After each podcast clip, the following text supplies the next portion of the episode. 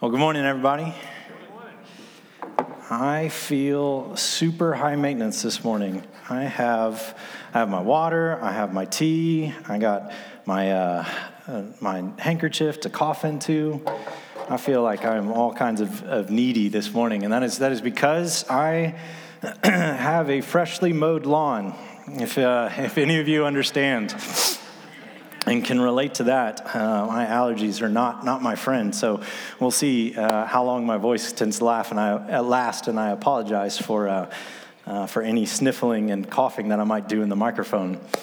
Well, it is my privilege to get to open up God's Word and share with you guys out of the second book of Hebrews. So if you've been with us, we have just now started a sermon series that will carry well into the summertime, where we're just going to be working through the book of Hebrews chapter by chapter, taking kind of an oversight or sometimes even just kind of a narrowed kind of glimpse out of it, maybe not necessarily covering everything that is in the chapter, but hopefully at least making a good attempt and highlighting some of the main themes. And as you can see even by our sermon graphic, as Chris was fearful to create sermon heresy, he of course titled this sermon series Jesus Greater Than, because that's what everybody titles sermon series about the book of Hebrews, because it clearly is the message throughout, especially clear in these first few chapters where the author is spending a ton of energy to point out how Jesus is far superior than this or that. And he moves through and he builds this argument by talking about how Jesus is,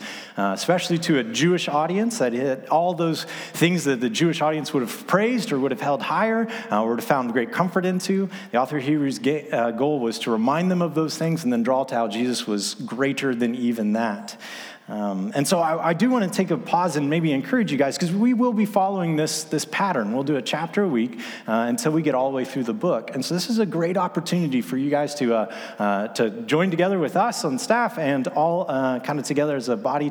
And throughout the week, spend time, open up, read ahead, because next week will be 3. So you know what you can read this week. You can read chapter 3. The week after that will be 4. And so I highly encourage you to read ahead. Find out whatever way that it is. If you're not so much sit down and kind of open up and read that much at length. Maybe you're an audio person and you can go and you can find an audio file. There's plenty of those online of people reading God's Word, and you can just listen to that. Maybe that's replaces your routine to work, is just kind of popping in that tape tape. Who has tapes anymore? Turning on your iPod and then and listening to the next chapter ahead to prepare our minds to come together and to do that. I also had a professor who encouraged us, and no lie, this is really what he said. He was like, if you find yourself in a lacking of hungering and thirsting after God's Word, what you need to do is simply rely on the Pavlovian responses and cook your favorite meal and get nice and hungry and enjoy the smells, and then sit down and set it in before you, and right when you're really hungry inside, don't dig in and eat, but instead read God's Word. And then maybe then after the next time you go to read God's Word, you know, the smell of steak will still be on your Bible, and you'll find more attention. He really did think that. It's just a practical thing, but whatever it is, I really do encourage you through this sermon series, as we're going to be moving through the book of Hebrews, that you find time devoted across to read ahead and to prepare, because again, certainly the things is going to be much more of a rich experience for you to digest this over the week, and certainly the things we're going to be sharing just on Sundays won't do justice to the entire chapters that we're tasked with preaching over. And so a little bit of an encouragement for that. With that said, this morning, what I want us to do is I want us to actually read through the whole chapter together. I know that this is a cardinal rule of public speaking, that they say when you have a direct quote longer than a minute, you're not supposed to do it, but this is God's Word that we're talking about after all, and so I think it can defy that. And so if you have your Bibles, you can pull them out, open them up. If you have an electronic Bible, we're going to be in the ESV version. If you don't have an electronic Bible, you can reach down into the pew rack in front of you and pull out one of the pew Bibles. If you're joining us in the pew Bibles, we're going to be on page 1001. And I will take a pause and mention, if you don't have a Bible of your own that you can call your own, please take that one out of the pew and consider it a gift from us to you. We know you'll be blessed by the time you spend in it. So let's do this to engage our bodies once more in worship and to remind ourselves, and so that we can stay awake for the reading of this entire passage. Why don't y'all stand and in response to God's Word this morning? The letter to the Hebrews, chapter 2. Therefore, we must pay closer attention to what we have heard, lest we drift away from it. For since the message declared by angels proved to be reliable, and every transgression or disobedience received a just retribution, how shall we escape if we neglect such a great salvation? It was declared at first by the Lord, and it was attested to us by those who heard, while God also bore witness by signs and wonders and various miracles and by gifts of the Holy Spirit distributed according to his will. For it was not to angels that God subjected the world to come, of which we are speaking. It has been testified somewhere, what is man that you are mindful of him, or the son of man that you care for him, or made him for a little while lower than angels? You have crowned him with the glory and honor, putting everything in subjection under his feet. Now in putting everything in subjection to him, he left nothing outside of his control. At present, we do not yet see everything in subjection to him, but we see him for a little while, was made lower than angels, namely Jesus, crowned with glory and honor because of the suffering of death, so that by the grace of God he might taste death for everyone. For it was fitting that he for whom and by whom all things exist, in bringing many sons to glory, should make the founder of their salvation perfect through suffering. For he who sanctifies and those who are sanctified all have one source. This is why he is not ashamed to call them brothers, saying, I will tell of your name to my brothers. In the midst of the congregation, I will sing your praise. And again, I will put my trust in him. And again, behold, I and the children and God has given me. Since therefore the children share in flesh and blood, he himself likewise partook of the same things, that through death he might destroy the one who has power over death, that is the devil, and deliver all those through fear of death were subject to a lifelong slavery. For surely it is not the angels that he helps, but he helps the offspring of Abraham. Therefore, he has been made like his brothers in every respect, so that he might become a merciful and faithful high priest in the service of God, to make propitiation for the sins of the people. For because he himself has suffered when tempted, he is able to help those who are being tempted. Hear the very words of our Lord. Let's pray. Father God, may the reading of your word and the hearing of your word be worship to you today. Father, may the Holy Spirit be a gift inside of us to transform our hearts, and may we respond to the leadings this morning as we respond to your word. Father, for our seniors that we are going to be sending out and commissioning in the second service, I pray that they likewise hear your word and the specific call to them in their lives. And we celebrate them, and we come alongside them, and we look for ways and many opportunities to hear how you will continue to work in their lives and how we will continue to be able to serve and minister alongside of them. And we pray these things in your name. Amen. You may be seated.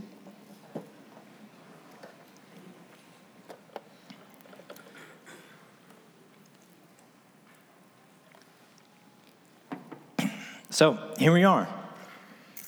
Starting out in the second book, the second chapter of the book of Hebrews, we start off with an imperative command that is very, very clear. And for all of you good Bible scholars looking back into verse 1 of the chapter, it begins with a simple word, therefore. And anytime if we know as readers of God's word, when we see therefore, what should we remind ourselves? Why is it therefore? What is it there for? Why is it there? What is it there for? The author is using this word to link. And link chapter 1 specifically into chapter 2. He is building the argument. The entire time that he spent talking in chapter 1, he's developing an argument that now in chapter 2, he is linking to that, and he is basing all of his conclusions, and he's basing these, especially this first paragraph here in chapter 2, as a clarion call because of the truth of chapter 1. And so it's helpful for us to remind ourselves of what was the writer of Hebrews arguing in chapter 1. Well, he was arguing that Jesus was greater than the angels. If you were here last week, this is what Chris delved out so well and faithfully for us. If you weren't here, or if you can always go and access these things online. I encourage you go back and listen to that, either via podcasting app or by our website. But we spent last Sunday kind of remembering that we just kept jumping back and forth between what we were reading in Hebrews and going back into the Old Testament, because that's exactly how the author decided to present his argument, that in 14 verses of the beginning of chapter 1, he spends 9 of them just quoting Scripture, the Old Testament Scriptures. And so the vast majority of chapter 1 is focusing on God's truth and remembering God's truth. And this is one of the interesting things about that is that all of that quoting of Scripture, all of that reminding of truth, and the author has failed to make a specific forward-addressing call or command. There's no duty expressed in chapter 1. There's no call or implicit command to follow.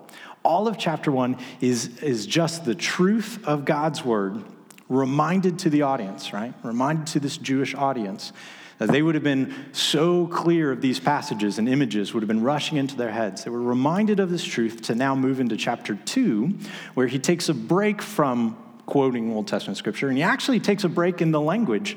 He uses some language here that is in some idioms that aren't found anywhere else in the New Testament, as if he spends the entirety of chapter 1 saying, remember what you already know, and then he breaks from that language to say, now I want to affect you with the application of that truth. I want you to think anew. I want you to think differently, and that's exactly what he does. Now, that sounds a little bit technical, but maybe think about this. If you were to spend the entire chapter just pointing to truth, so that you can make one application, then you know that this application is very, very important to our lives. It's easy to see, and this is what I think the author is highlighting, is he is trying to build up all that truth to make a call that we will see that will be a theme throughout the rest of the book, a call that I think is a fundamental action for all of believers to engage with. And this is what it is in verse 1. Therefore, we must pay closer attention to what we have heard. This is it. This is the first call. He spends all his time walking through the truth of God's word, only to call us to listen to Christ. And I think this is our application point number 1, is that we are to simply listen to Christ. And you may think that might at first sound like a rather anticlimactic application. You're like, what are you talking about? He spends all that effort reminding us of truth, and then we're just supposed to listen? That's the call that we have? Well, that's easy. I mean, think about it. How easy is it for us to listen? I mean, we listen every day. We spend our entire days listening. You're listening right now to me talking, right? We have tons of outlets that are voices in our lives that we're listening to. Whether we're turning on the news, we're listening to it. Whether we're watching a movie, we're listening to that. Whether we're listening to the radio, we're listening. We're listening. Listening is a fundamental aspect to the way we all exist. So how easy is it to call that after all this truth, we're just supposed to be reminded to listen, right? I mean, think about it. Think about how many provisions you naturally make every day just to gain some source to listen to. Because I know the audience well enough that Chris is here, I have a default knowing he'll at least answer if nobody else does. But think about it just in the terms of movies. What's a movie coming out you're really excited to see? What is it? Pirates. Okay, Pirates. So half the people are cheering for you and half the people are judging you right now. And that's okay. That's the way it always is with movies and any one of our preferential things, right? But the Pirates movie, great. The Pirates movie is coming out. This is number like 16 or 17, I think, of these in the series.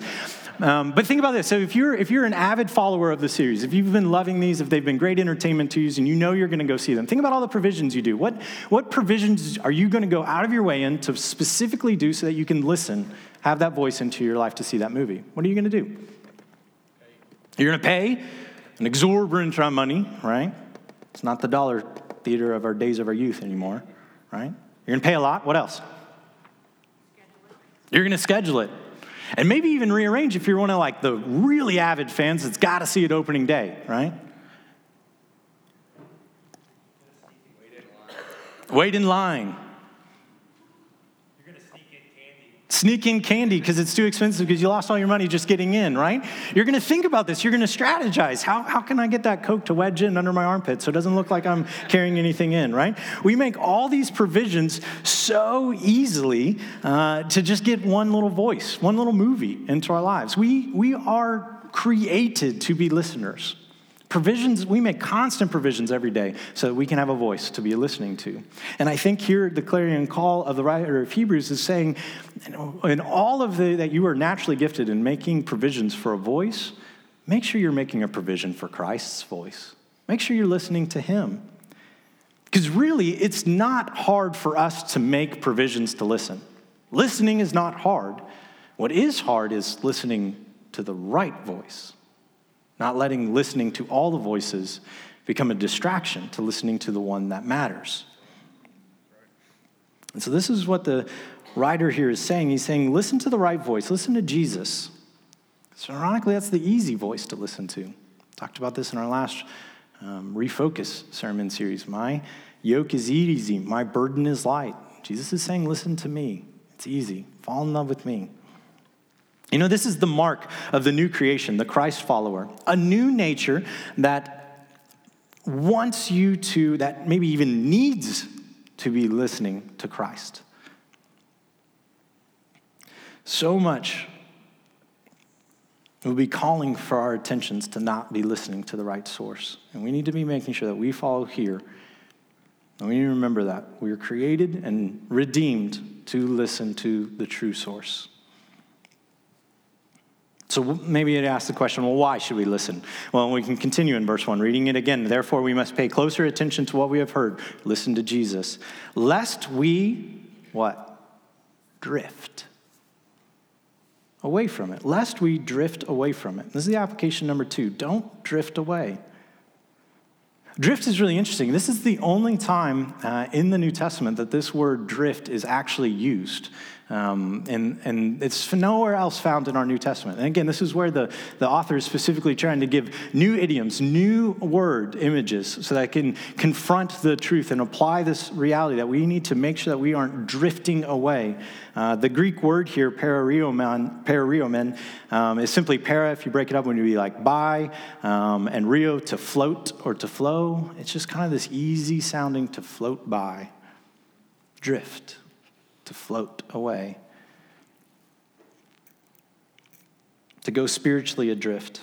You know, C.S. Lewis in his book, Mere Christianity, talks about drifting, and I liked it so much I put a quote onto the screen. If you examined 100 people who have lost their faith in Christianity, I wonder how many of them would turn out to have reasoned out of it by honest argument. Do not most people simply drift away? I think this is true. Because again, the command here isn't to avoid paddling away. It's not to avoid turning their boat around and making conscious effort to go away from Christ. But it's the simple one, the one that's just kind of the, hey, as you're kind of going along and maybe again, you're trying to listen to that voice, but you start listening to other things, and when you start listening to other things, it just is a slow, steady process of drifting away.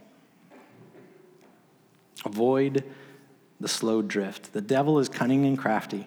And I think the most dangerous lies are the ones that sound like truth. And so when we're sitting there listening to the things that sound close, but aren't it, and we just start drifting away. So we again probably want to beg the question, well, how do we not drift away?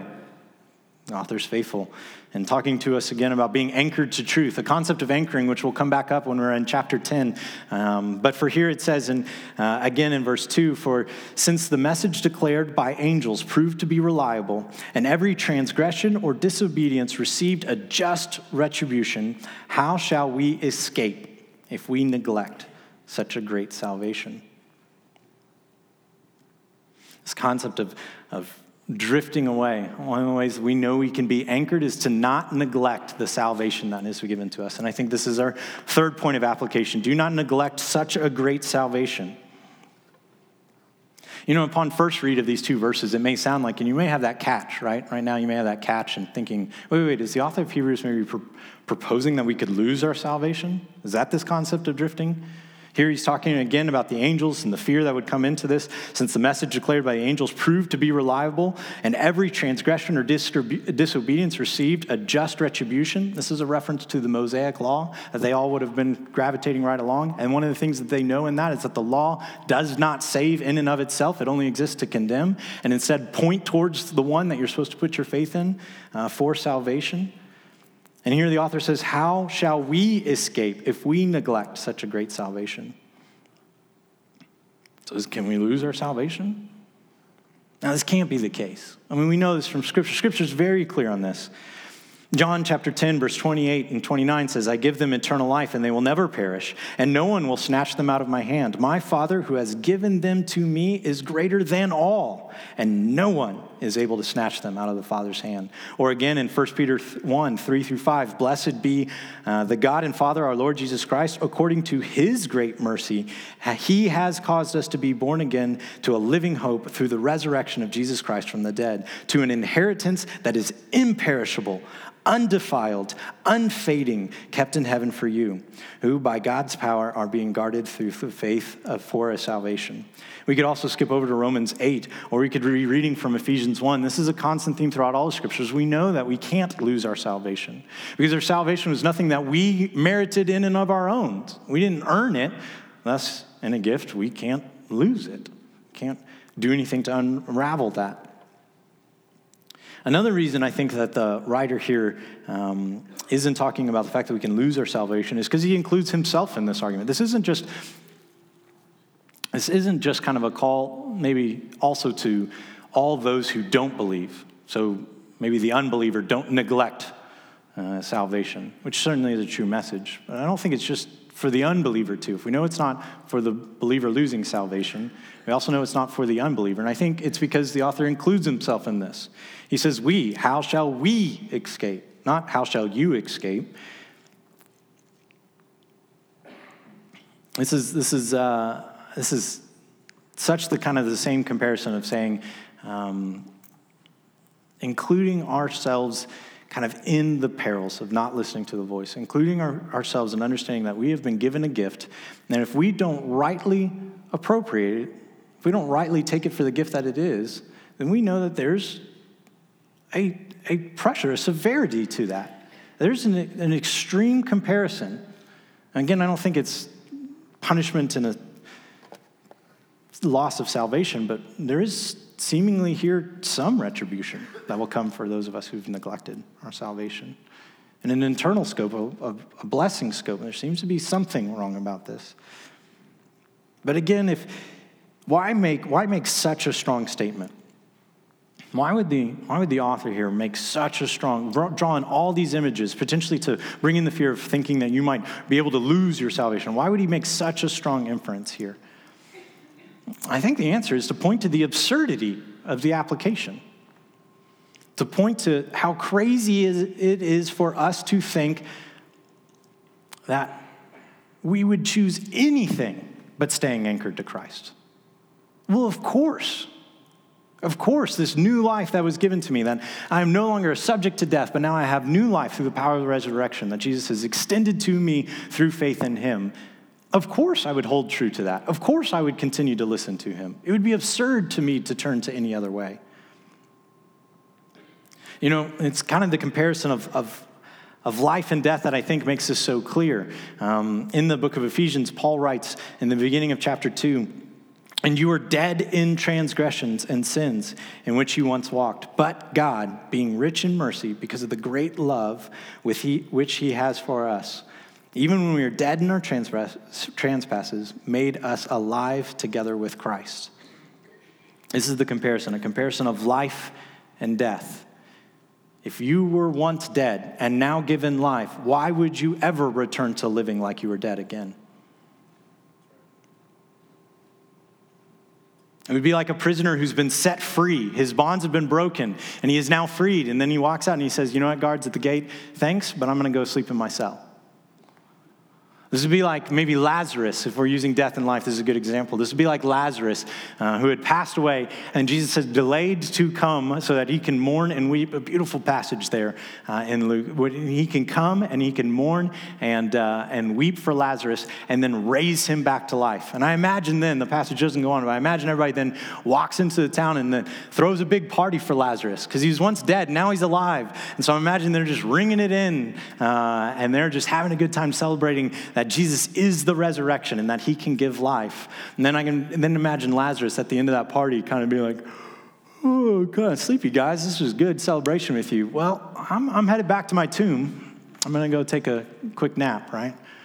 No. For Lazarus to return to the tomb would not make sense because he's not dead anymore. He's now alive.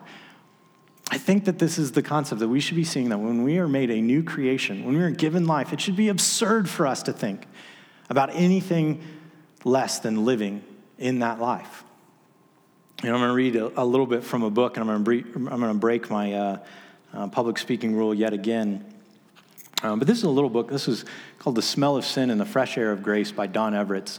I call these laundry books because you can kind of read them in the time that it takes to finish a load of laundry. And it's super simple. One of the things I like about Don Everett's, or these couple series that he has in these books, is he really brings about painting these muses or pictures, these mind kind of images or thoughts that really kind of help gravitate my kind of reflection or meditation correctly to think about how God's word says things, not how so oftentimes I want to misuse them. He has an illustration in here called The Picnic, where he describes a young child out at a picnic. And I'm going to read it for you, and I'll apologize. It does get a little graphic, but I think that is the point. The Picnic. Imagine a young child sitting near the beach with her parents. There's a great picnic spread before her. A wonderfully thick checkered blanket on the grass, simply covered with goodies. Watermelon, of course. Sharp cheddar cheese with crackers. A bowl of steaming corn on the cob. Deviled eggs, chocolate cookies, and dill pickles. That was for Elizabeth. And a clear glass pitcher full of cold lemonade with clinking chunks of ice. It's a good day. Sorry now that you all are hungry. The sun is overhead and the breeze is blowing, just slightly, just enough to keep the flies away. But the daughter, the little girl, she's sitting on the grass next to the blanket. Well, she's eating, that's for sure. But she's eating dirt-covered rocks. Yes, rocks. As sure as the grass is green and the sun warms the air, she is picking up pebbles and stones from the ground around her and eating them. Her teeth are beginning to chip and crack in places. She's forcing a smile. Of course, her parents try desperately to stop her, but she is a determined little girl, and the longer she goes without real food, the more desperate she gets. She's grabbing fistfuls now, grass, rocks, dirt, twigs, all together being shoved into her young mouth, and the parents weep beside her. The sad sight of her frenzy next to the wonderful food they've prepared is too much. The blood from her mouth is dripping onto her yellow sundress, and her hands are beginning to shake, and the parents plead desperately through flowing tears. Honey, those aren't good for you. You're breaking your teeth, honey. Look at the yummy watermelon on the blanket. Won't you eat that? Her words are tender. It goes on, actually, to carry this image a little bit further, but for the time, I'll stop there. But I think that this is a good stark reality, because this, I think, is an appropriate picture of how so often when we drift away, what we find ourselves doing is we find ourselves taking perhaps even the good gifts that are given by the Lord and trying to take them out of context from the right source and fill ourselves with maybe these other things that we can attain on our own. And the absurdity of that is the same as this wonderful picnic. Everything that's there to be eaten, and yet our choice to just sit over on the side and eat rocks. I think this is the absurdity of not choosing to listen to Jesus, to drift away.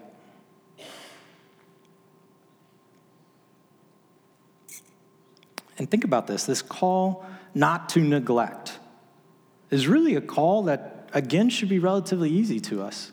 It should be like turning to the blanket and just eating the watermelon. Because it's not even a command to avoid a negative, right?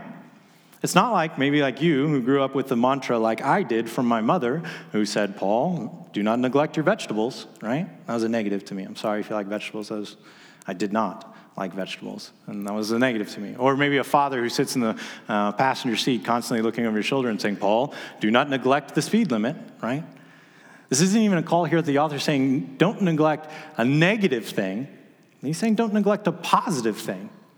This is like him saying, Paul, don't neglect your steak dinner wrapped in bacon with a side of meat, right? And this is don't neglect the freedoms that you have in this country. This is a good thing that is being given. And of course, it would be don't neglect the good things that are given to us. So how do we tend to neglect? I think we have to, again, remember the truth of where the source of good things come from. Look down at verse 3.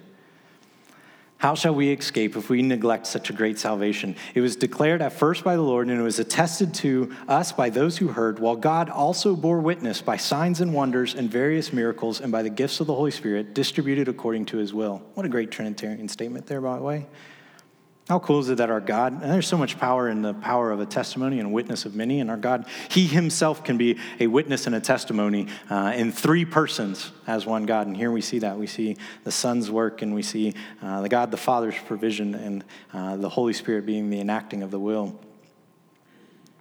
The gift of salvation is in God's control to give, and it is good.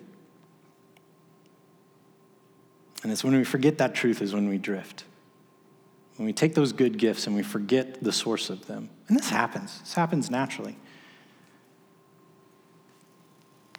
You know, I'm reminded of Luke and his parable about the banqueting, when he tells us the parable about the banqueting table. And we have the master who's prepared this feast for us. And while that one, I think, is talking about salvation, I think it still plays in here. He's prepared this great feast for us.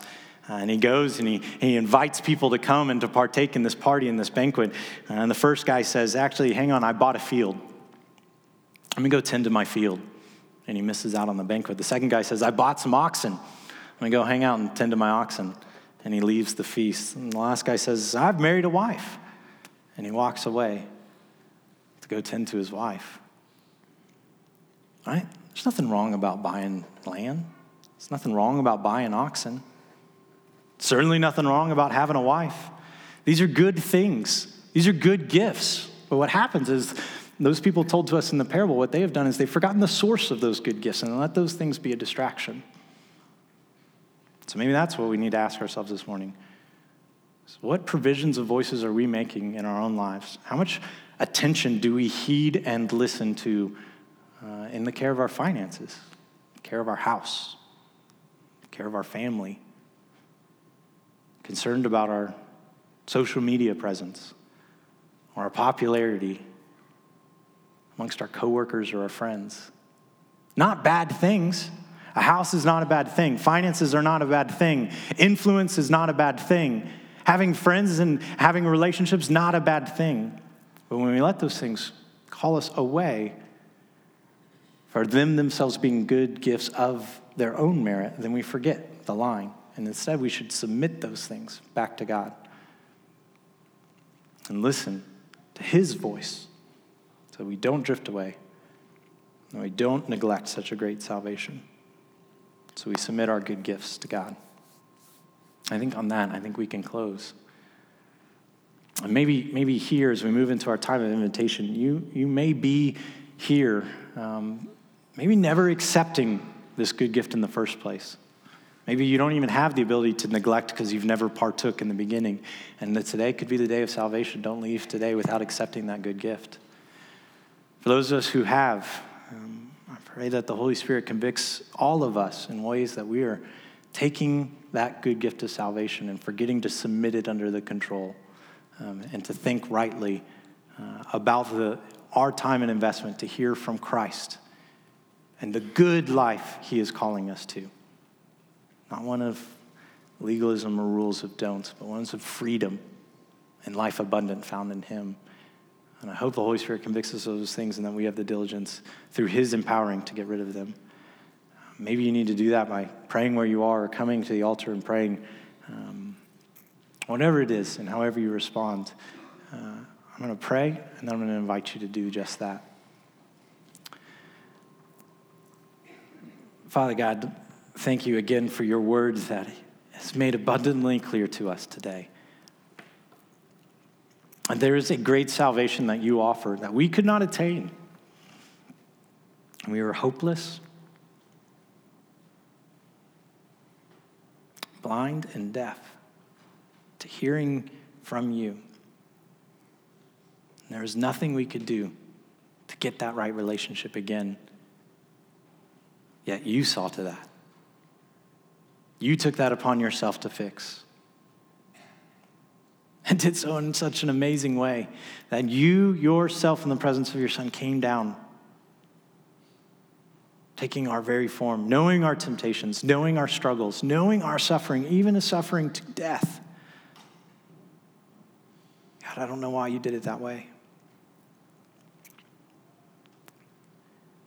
But clearly, you've done it. One of the ways you've demonstrated that to us is in your suffering and in your death, you can offer life. So, Father, may we respond to life and life abundant. And may we not misappropriate your gifts to us, but rightly see them for what they are and pour into them only as we listen to you. We praise things in your name. Amen.